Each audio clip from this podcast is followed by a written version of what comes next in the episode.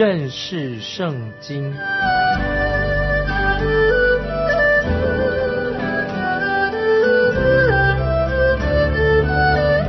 认识上帝的话，把上帝的话带到全世界。本节目是由认识圣经机构和环球广播电台联合制作，欢迎收听。亲爱的听众朋友，你好，欢迎收听认识圣经。我是麦基牧师。我们看到犹大国的敌人现在从亚述国变成巴比伦了。这一段经文，以赛亚书非常的特别，是有特色。这个时候，听众朋友要记得，巴比伦还是在目前在幼发拉底河岸是开才刚刚开始的出头的一个小城而已，小国家而已，绝对不可能。跟现在的亚述国相提并论，可是巴比伦将来就会成为在列国当中最强大的国家，就像金头一样，投资金一样。这使得这一章经文格外的有意义。这一章以赛亚书就显示了西西家王他一生当中的最大的错误、最大的败笔，以及他个性上的软弱跟他的脆弱。我们人往往在灵性大复兴之后，也是最容易失败的时候。失败在我们灵性复兴的时候，也失败也会随之而来。现在我们看以赛亚书第三十九章第一节：那时巴比伦王巴拉旦的儿子米罗达巴拉旦听见西西家病而痊愈，就送书信和礼物给他。米罗达巴拉旦对我们很陌生，这个名字很陌生，但是这个名字啊很有意义。米罗达巴拉旦这个名字，米罗达是反抗者的意思，巴拉旦就是不是神，所以米罗达是反抗者。巴拉旦不是神啊，名字都有意思，都意有意义的。后来接续他做王的，就是林禄，林禄这个人就是巴比伦的国父。巴比伦的国父反抗神，谁是反抗神呢？就是指撒旦，撒旦就是世界上的神。这时候我们看到这些使者，巴比伦来的使者带着一封信来谄媚西西家啊，就拍他西西家王的马屁。他们说啊，巴比伦王很关心你，听说你生病了，现在生病好了，所以他要送你一份礼物来恭喜你。接下来我们看第二节，以赛亚书三十九章第二节，西西家。喜欢见使者，就把自己宝库的金子、银子、香料、贵重的膏油和他武库的一切军器，并所有的财宝都给他们看。他家中和全国之内，西西家没有一样不给他们看的。啊，听众朋友，西西家王要炫耀他自己财富。这个时候，西西家当然他这个时候他没有失去什么财宝，这些财宝。其实都是大卫王和所罗门王所收藏的。西西家王犯了一个特大的错误，因为他要炫耀他的金银，因为他富可敌国，是列国中最富有的。在历代之下三十二章二十七到二十八节这样说啊，历代记记载这样事情，说三十二章二十七到二十八节说，西西家大有尊荣之财，建造府库。收藏金银宝石、香料、盾牌和各样的宝器，又建造窗房，收藏五谷、新酒和油，又为各类牲畜盖棚立圈。西西家王，我们就看到他如何接待这些巴比伦的使者，是一件很有趣的事情。他们送他一份礼物，以及巴比伦王写的慰问的信。西西家王他没有把信打开。来摊在神面前，他曾经对亚述王所来的信，他把这个信亚述王写的信就摊在神面前。可是现在他没有，他反而把信巴比伦王写来的信放一边，因为巴比伦的使者谄媚他，于是他就给这些使者贵宾级的招待，他带他们参观耶路撒冷，把所罗门王以前他的祖先所罗门王和大卫王他们曾经垄断那当时的黄金市场，还有几个重要的市场得来的黄金，现在西西家王把一切的宝藏曾经都是藏在耶路撒冷，那么西西家王他却非常愚蠢的，他向这些外来的人炫耀这一大笔的财富这些宝藏。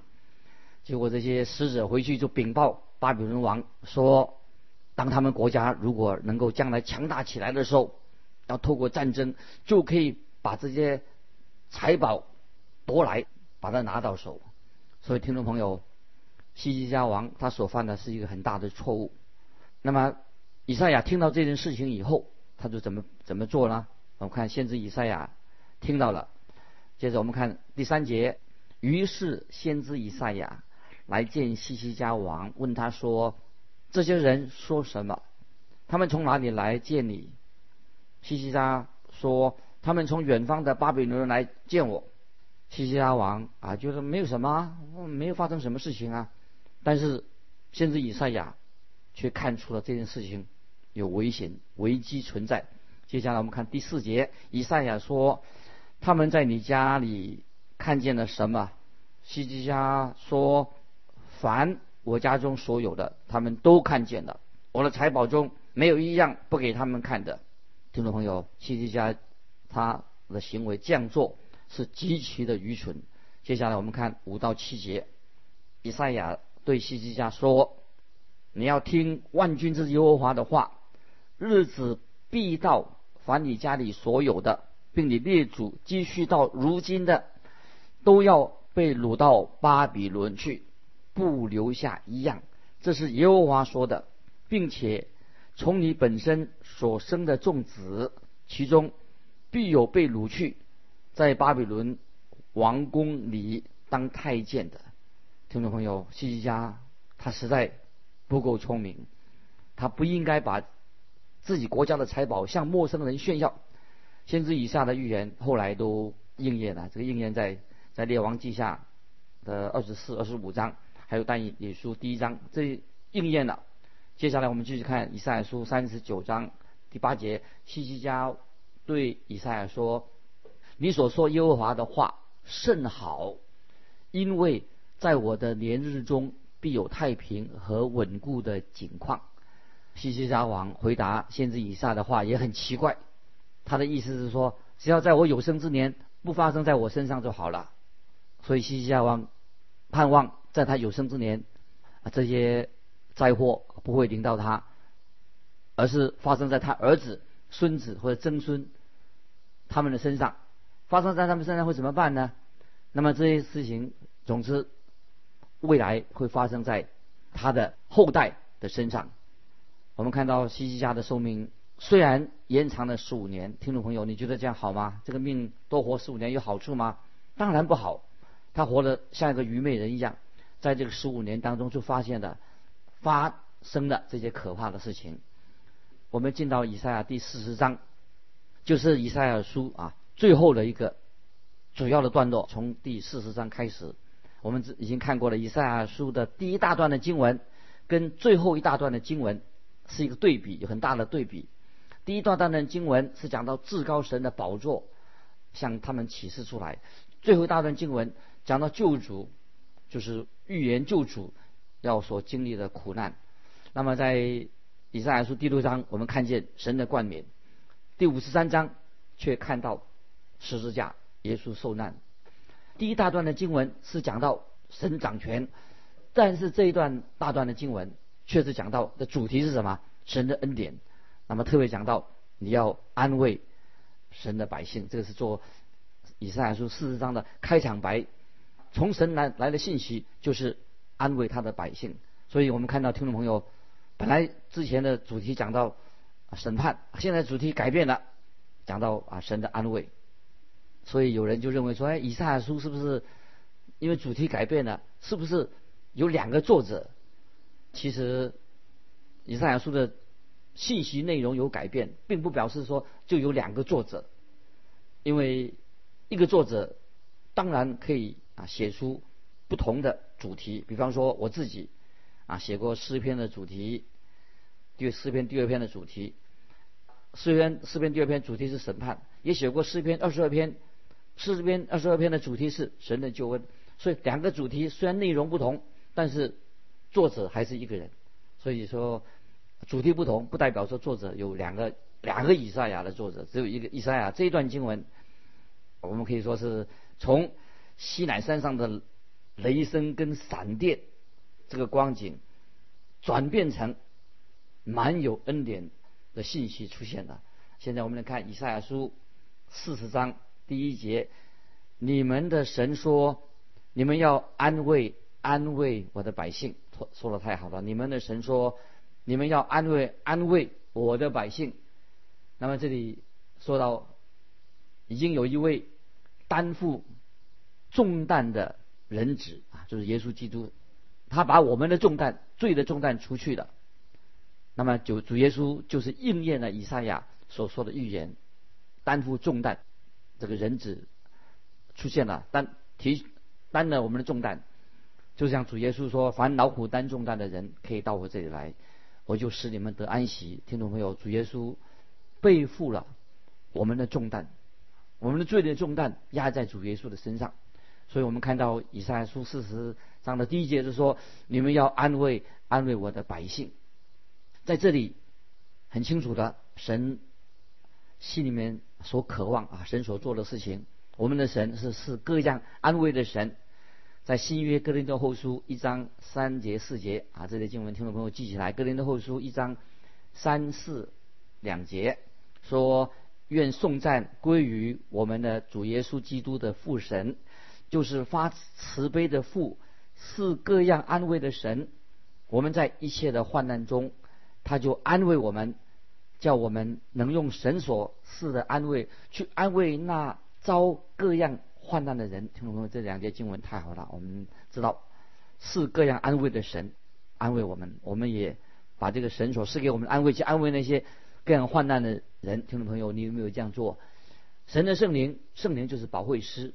约翰福音十四章十六节，主耶稣说：“我要求父，父就另外。”赐给你们一位保惠师，叫他永远与你们同在。听众朋友，感谢神，今天圣灵就是我们今天的保惠师，永远与我们同在。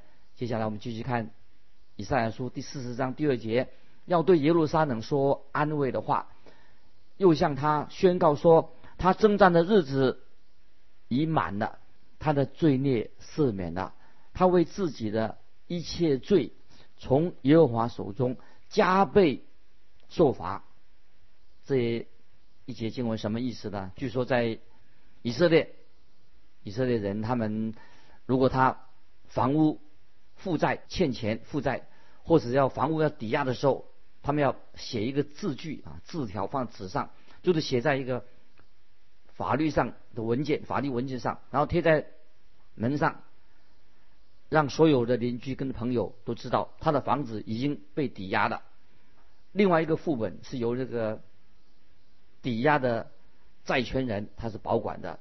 那么当债务还清的时候，就要将这个复写那个副本又再一次贴在门上，表示说所有人都知道他的债务已经还清了。这个就是刚才我们读这个经文啊，就是。从耶和华手中加倍受罚，他的罪孽赦免了，他为自己的一切罪从耶和华手中加倍受罚。那意思就是说，耶路撒冷的罪，因为因着主耶稣他自己所经历的十字架的苦难，把我们的罪就还清了。意思就是说，这是说明旧约神处理他百姓罪的问题。旧约的时候啊，神如何处理百姓犯罪的问题？跟今天的方式不同，也区分了今天基督教跟其他的异教、其他宗教不一样，也跟摩西律法的不一样，就是这是一个区分。不同的地方在哪里呢？就是在于赎罪、息怒啊，神息怒的，就是赎罪、代赎，耶稣代赎、代赎耶稣的赎罪这两个字很重要。那么那些异教徒当中，他们也会献祭给他们的偶像。为什么他们要献祭给他的偶像呢？就是要平息偶像的愤怒，平息他的愤怒。也是就是赎罪的意思。那么很多人以为说啊，那么圣经是不是也是这个意思？因此，圣经这个意思是不是就是我们人必须要做一些事情来平息啊神的震怒啊？我们要做一些事情来平息震怒。那么这是异教徒他们除罪的方式，就靠自己做一些事情啊，因为他们的偶像啊很容易生气，他们的偶像也很难相处，他们的偶像啊很不友善的，所以他们要叫他息怒。但是听众朋友要要分辨，事实上，因为人犯了罪，因为我们人犯了罪了，所以人跟神就隔绝了。但是人跟神隔绝了怎么办？不是我们要神息怒，乃是神自己。主动的做了一些事情，知道神救恩是从神来的，不是我们做什么。神主动的做了一些救赎的事情。我们神就是爱。听众朋友，我们今天我们这些罪人、犯罪的人，不需要做些什么来、什么事来赎罪、来讨神的喜悦，因为神已经他自己息怒了。神做了他该做的事情。神做什么呢？神已经做完了，救恩已经完成了，而是他要我们与神和好，不是说要我们再做一些事情来讨神的喜悦，就是来交换，去求取这个救恩，去取悦神。因为耶稣基督在十字架上，他的救赎，他已经为我们成就了救恩啊，这是有分辨分别的。我们只要听众朋友，当我们我们是个罪人，我们只要接受耶稣基督为我们所成就的。赎罪的恩典，主耶稣的恩典是给我们这些世上的罪人啊一个最大的安慰。是啊，了解救恩来自神，不是我们做的什么，是神自己做的。接下来我们看四十章第三节，有人声喊着说，在旷野预备耶和华的路，在沙漠地修行我们神的道。注意这些经文。以赛亚书四十章三节，有人声喊着说，在旷野预备耶和华的路，在沙漠地修平我们神的道。那么在新约四个福音的作者，新约有四个福音：马太福音、马可福音、路加福音、约翰福音。这些作者都把这节经文特别引用，指向施洗约翰的身上。有人声喊着说，这个人声指谁呢？就是指施洗约翰。继续，我们看以赛亚书四十章四到六节：一切山洼都要填满，大小山冈都要削平，高高低低的要改为平坦，崎崎岖岖的必成为平原。耶和华的荣耀必然显现，凡有血气的必一同看见，因为这是耶和华亲口说的。有人声说：“你喊叫吧。”有一个说：“我喊叫什么呢？说凡有血气的，尽都如草，它的美容都像野地的花。”听众朋友，四到六节以上书啊，有特别的意义啊。我们啊要明白去默想这个重要的经文，就是它的美容都像野地的花。凡有血气的，尽都如草啊。我们继续看第七、第八节：草必枯干，花。必凋残，因为耶和华的气吹在其上，百姓诚然是草，草必枯干，花必凋残，唯有我们神的话必永远立定。听众朋友，这是救恩非常重要。以赛亚书四十章七八两节。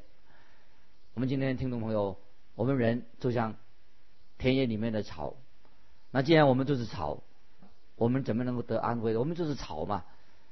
那么我们知道，这个草经过春雨的浇灌之后，草是就生长很茂盛，看起来很好看。但是经过太阳曝晒几天，草就会怎么样？就会枯干死亡了。今天我们人就像草一样，很容易的枯萎。听众朋友，也许你就问说：那么我们我们基督徒怎么会有安慰呢？我们就像草一样，我们有安慰，的确有安慰，来自神的安慰。我们人是何等的无助，何等的脆弱，听众朋友，我们人都是软弱的，但是神的道，神的救恩乃是大有能力的，是很明确的，是是安稳的。神的道就是我们今天基督徒，我们罪人藏身之处，是我们可以依靠、可以信靠的一个根基。神的道也是我们的宝剑，也是我们的盾牌，也是我们的高台，也是我们的保障，是我们安身之所，也是我们的救恩。神的话是指向耶稣基督，我们的救恩。